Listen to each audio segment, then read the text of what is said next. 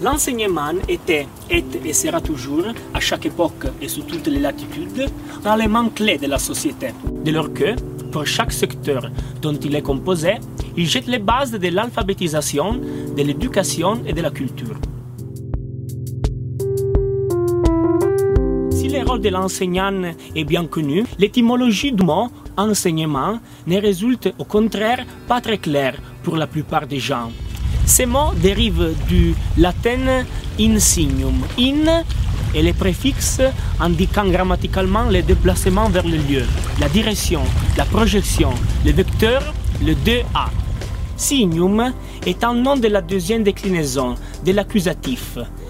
Il indique le signal, le signe, le code pour acheminer la connaissance. Il ressort clairement de cette définition que l'enseignement est la pratique à travers laquelle l'enseignant, détenteur du savoir, la transmet aux élèves qui, en étant examen, l'intègrent. Mais est-ce vraiment le seul sens offert par ces mots qui puissent décrire dans son intégralité le rôle de l'enseignant?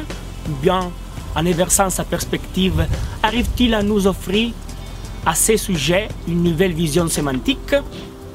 Essayons de remplacer in par le préfixe ex, indiquant en latin les mouvements à partir du point de départ. Par conséquent, les mouvements de sortie, de remontée, d'immersion, là, de. On en déduit une nouvelle terminologie, ex signo, avec les substantifs en ablatif, que nous pouvons considérer comme extrapolation, reconnaissance du signal et de l'inclinaison.